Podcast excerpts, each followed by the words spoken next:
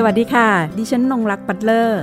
นี่คือพื้นที่ของคนชอบอ่านและชอบแชร์ ที่จะทำให้คุณไม่ต้องหลบมุมอ่านหนังสืออยู่คนเดียว แต่จะชวนทุกคนมาฟัง และสร้างแรงบันดาลใจในการอ่านไปพร้อมๆกัน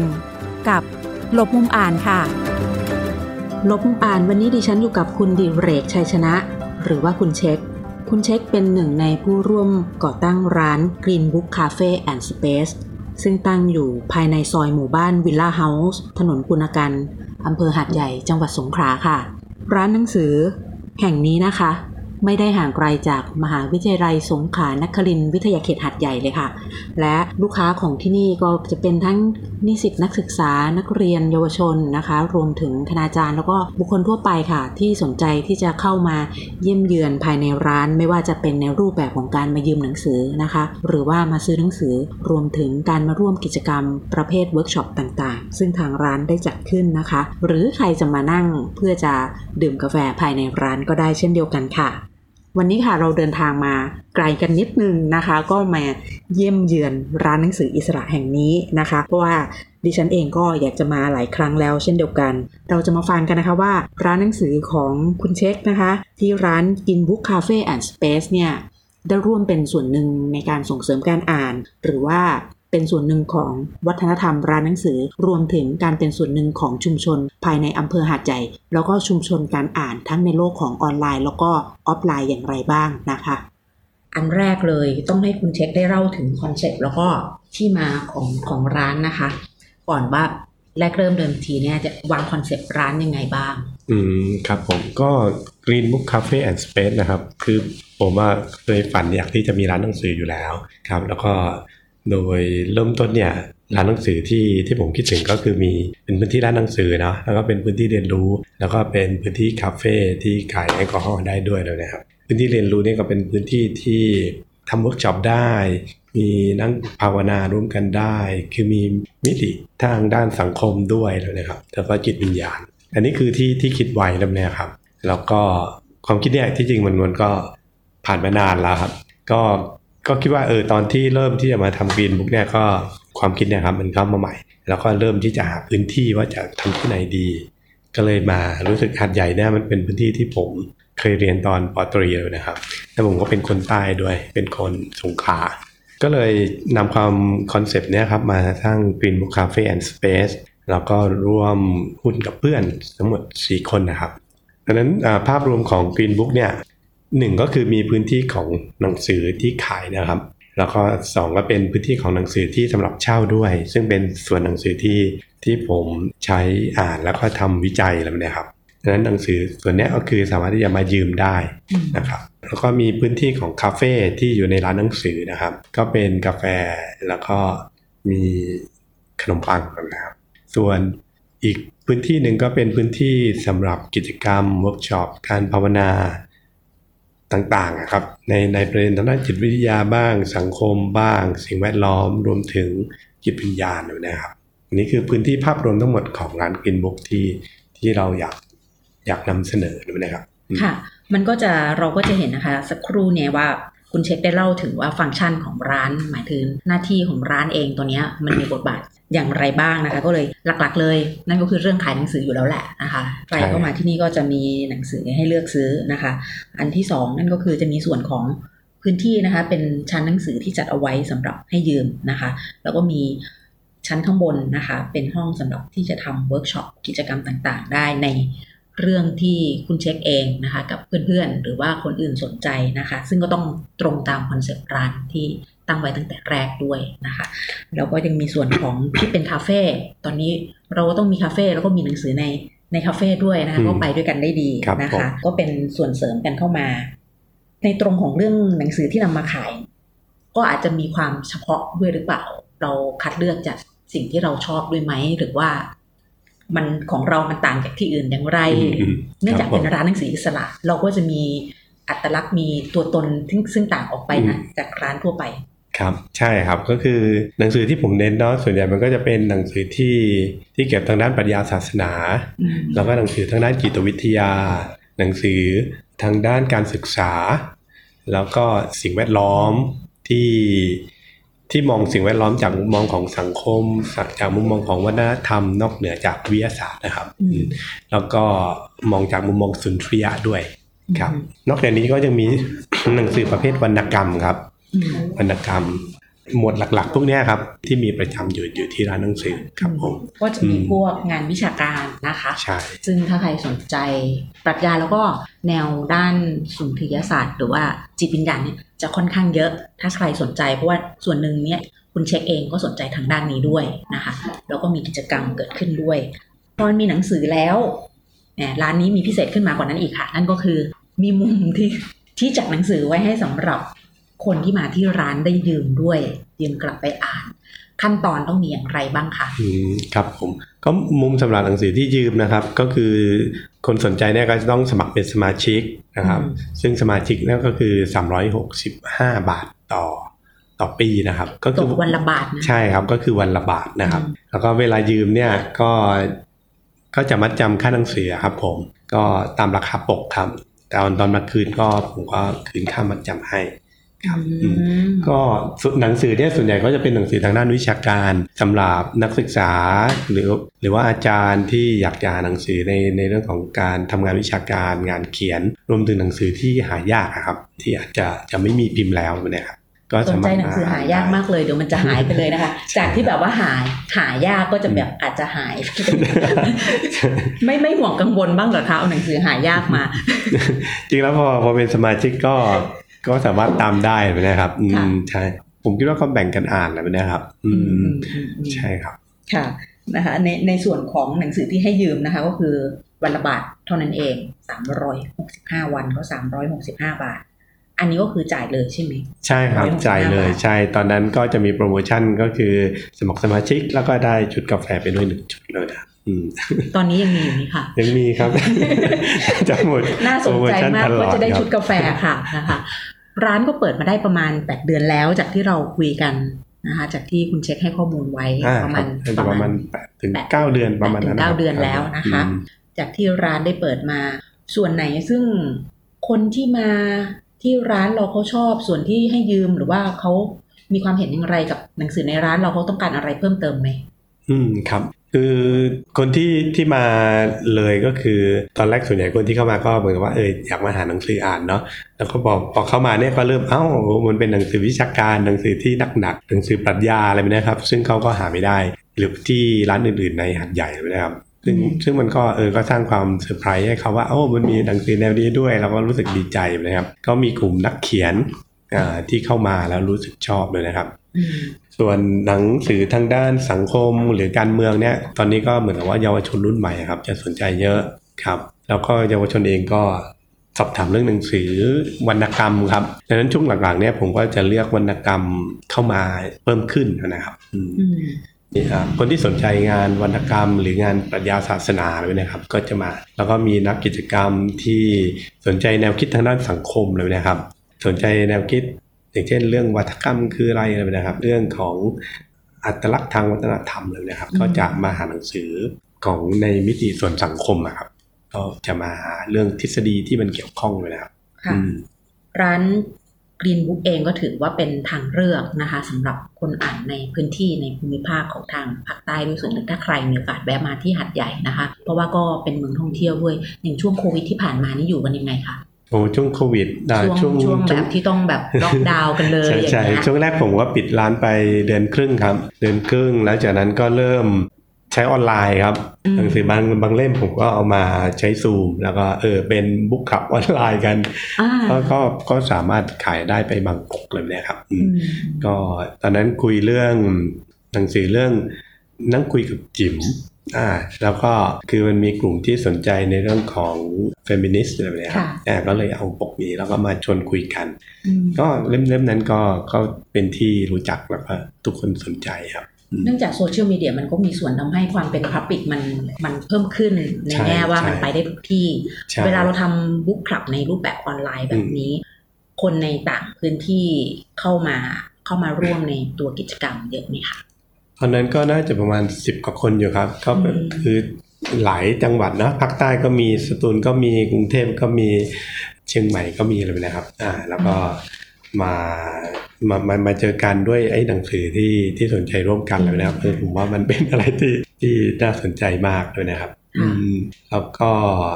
คือคือบางคนก็เออเพิ่งได้ยินหนังสือเล่มนี้เนาะแล้วก็แต่ว่าสนใจประเด็น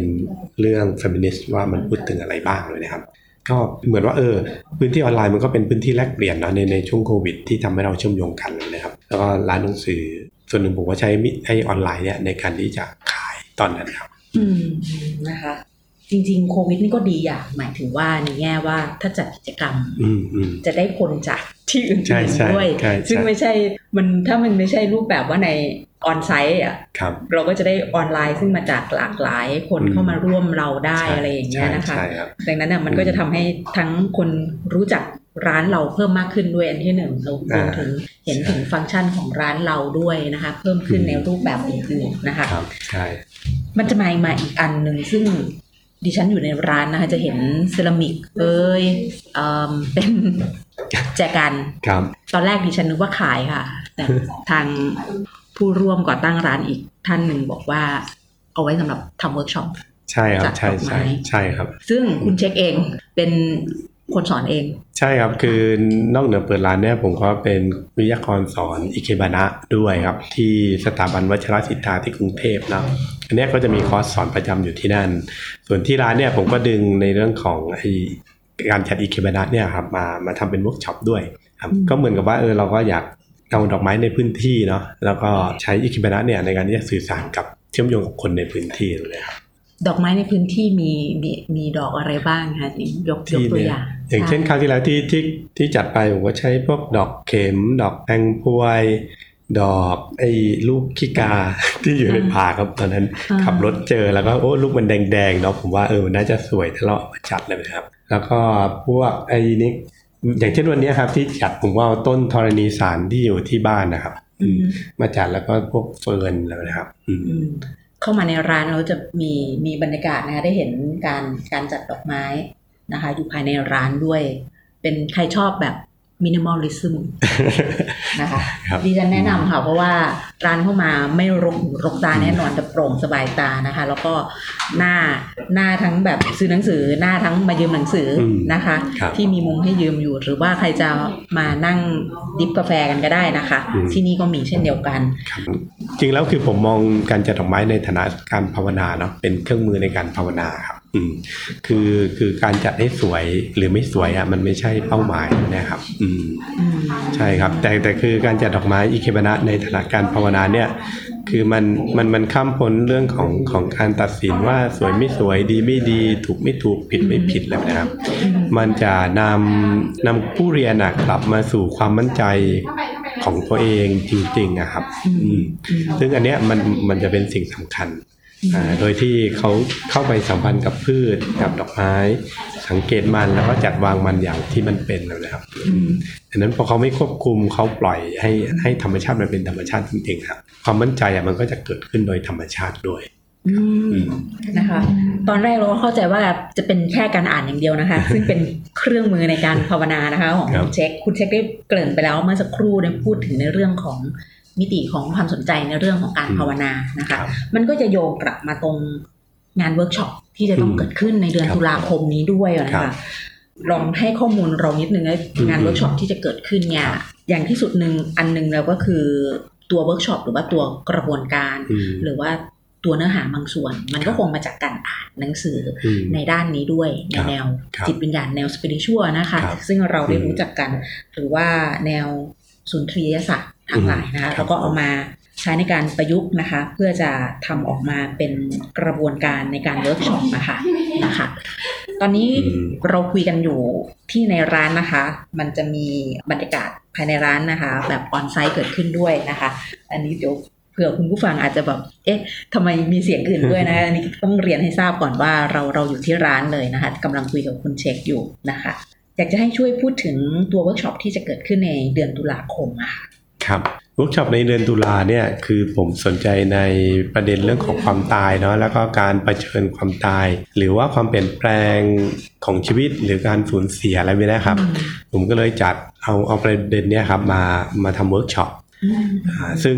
ก็คือมามาทำกิจกรรมดีกว่า แล้วก็ในในกิจกรรมเนี้ยก็พอดีผมได้ทุนสนับสนุนจากสสส และก็กลุ่ม Peaceful Death โดยทำกิจกรรมมีทั้งหมด 3 กิจกรรมอะครับที่ผมวางไว้ อันที่หนึ่งก็คือในเรื่องของคอร์สภาวนาเนาะคือผม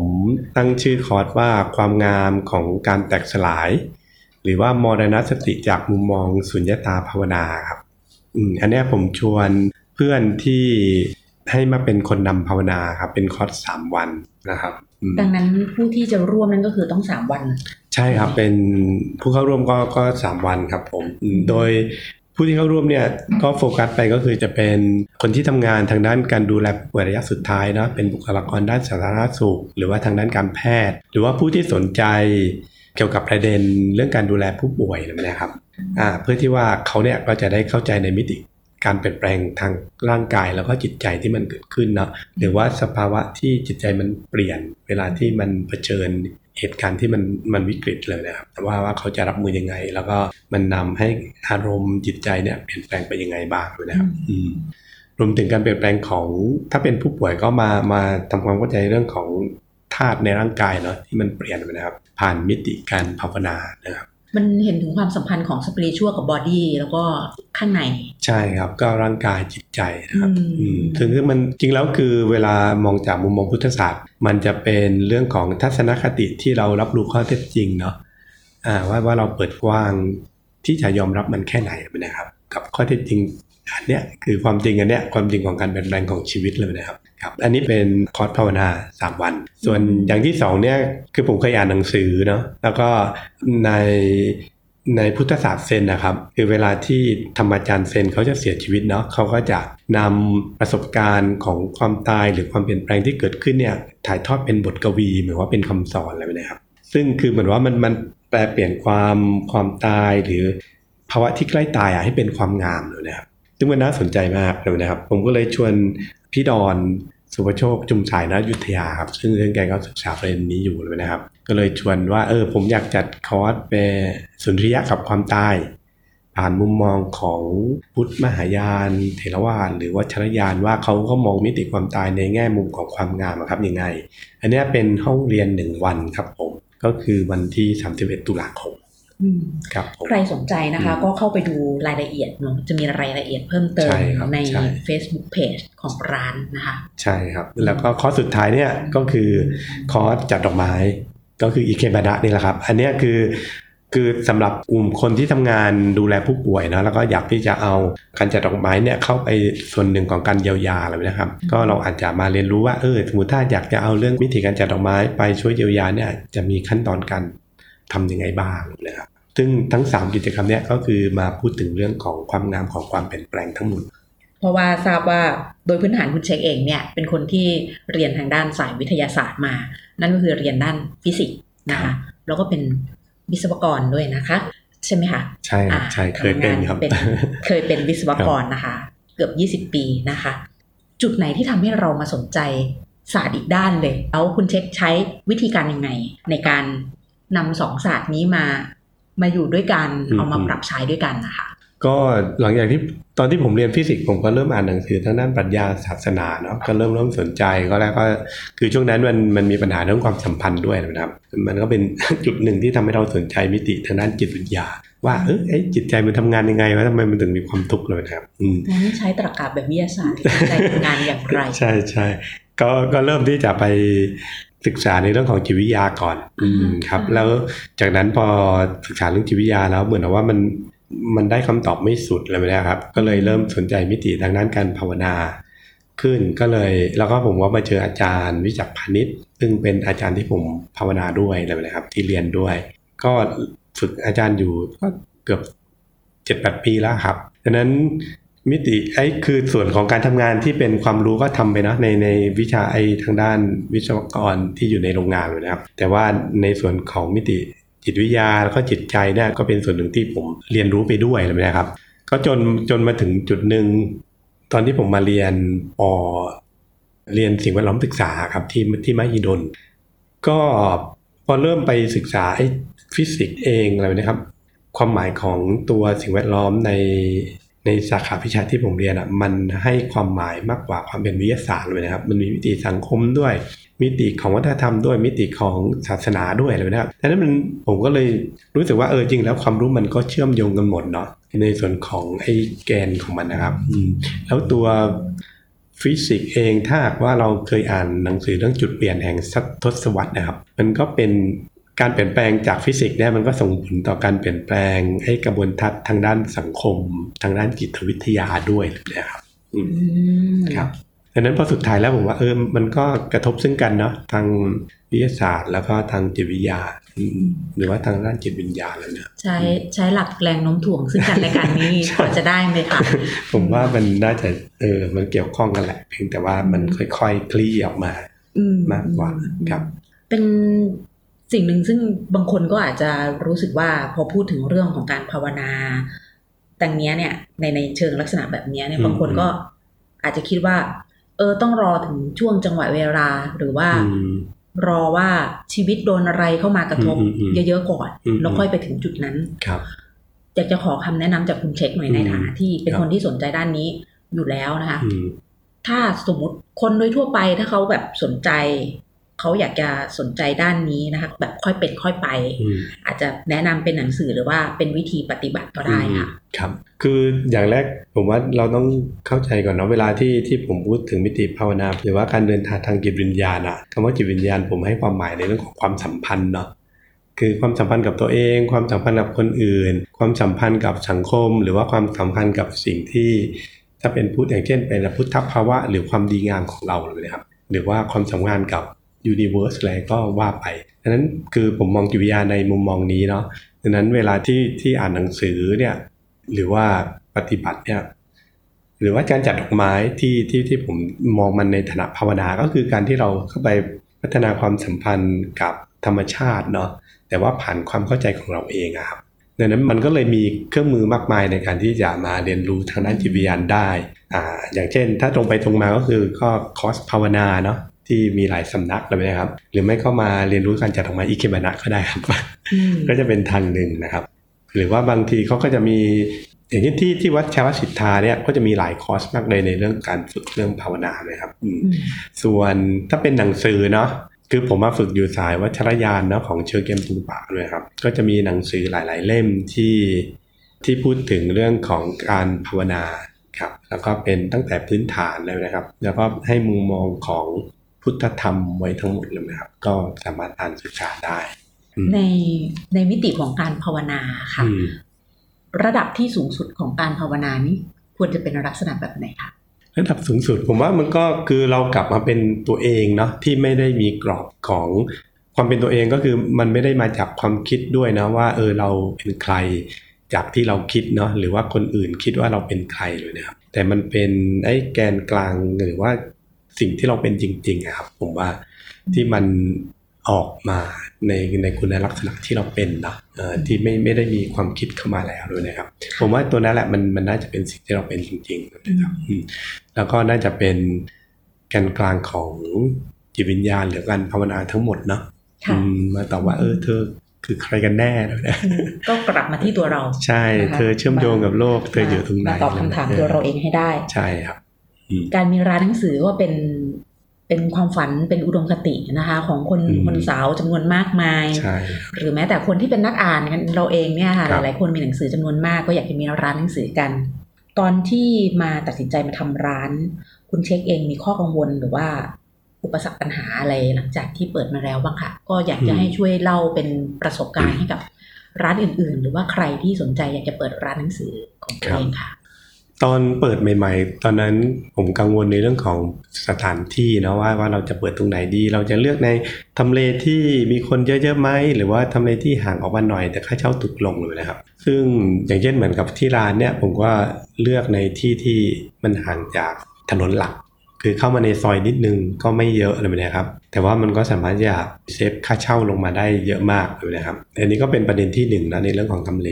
อย่างที่สองก็คือในเรื่องของหนังสือที่เลือกเข้าร้านนะครับ ซึ่งผมว่าพอเป็นร้านหนังสืออิสระมันมันก็จะเชื่อมโยงกับเจ้าของร้านนะเนาะเออว่าเออคือถ้าเจ้าของร้านสามารถตอบตอบตัวเองได้ว่า ฉันสนใจอะไรฉันอ่านรักรักการอ่านหนังสือประเภทไหนนะครับ ก็ผมว่าหนังสือที่ร้านอะมันมันก็จะเป็นตัวสะท้อนเลยนะครับ ที่ในในในสิ่งที่เจ้าของร้านสนใจนะครับ แล้วอย่างที่สาม คือส่วนของผมเนี่ยคือผมอยากทำร้านหนังสือให้มันเป็นพื้นที่เรียนรู้ไปนะครับ ดังนั้นผมก็เลยนำในสิ่งที่ผมพอจะสื่อสารได้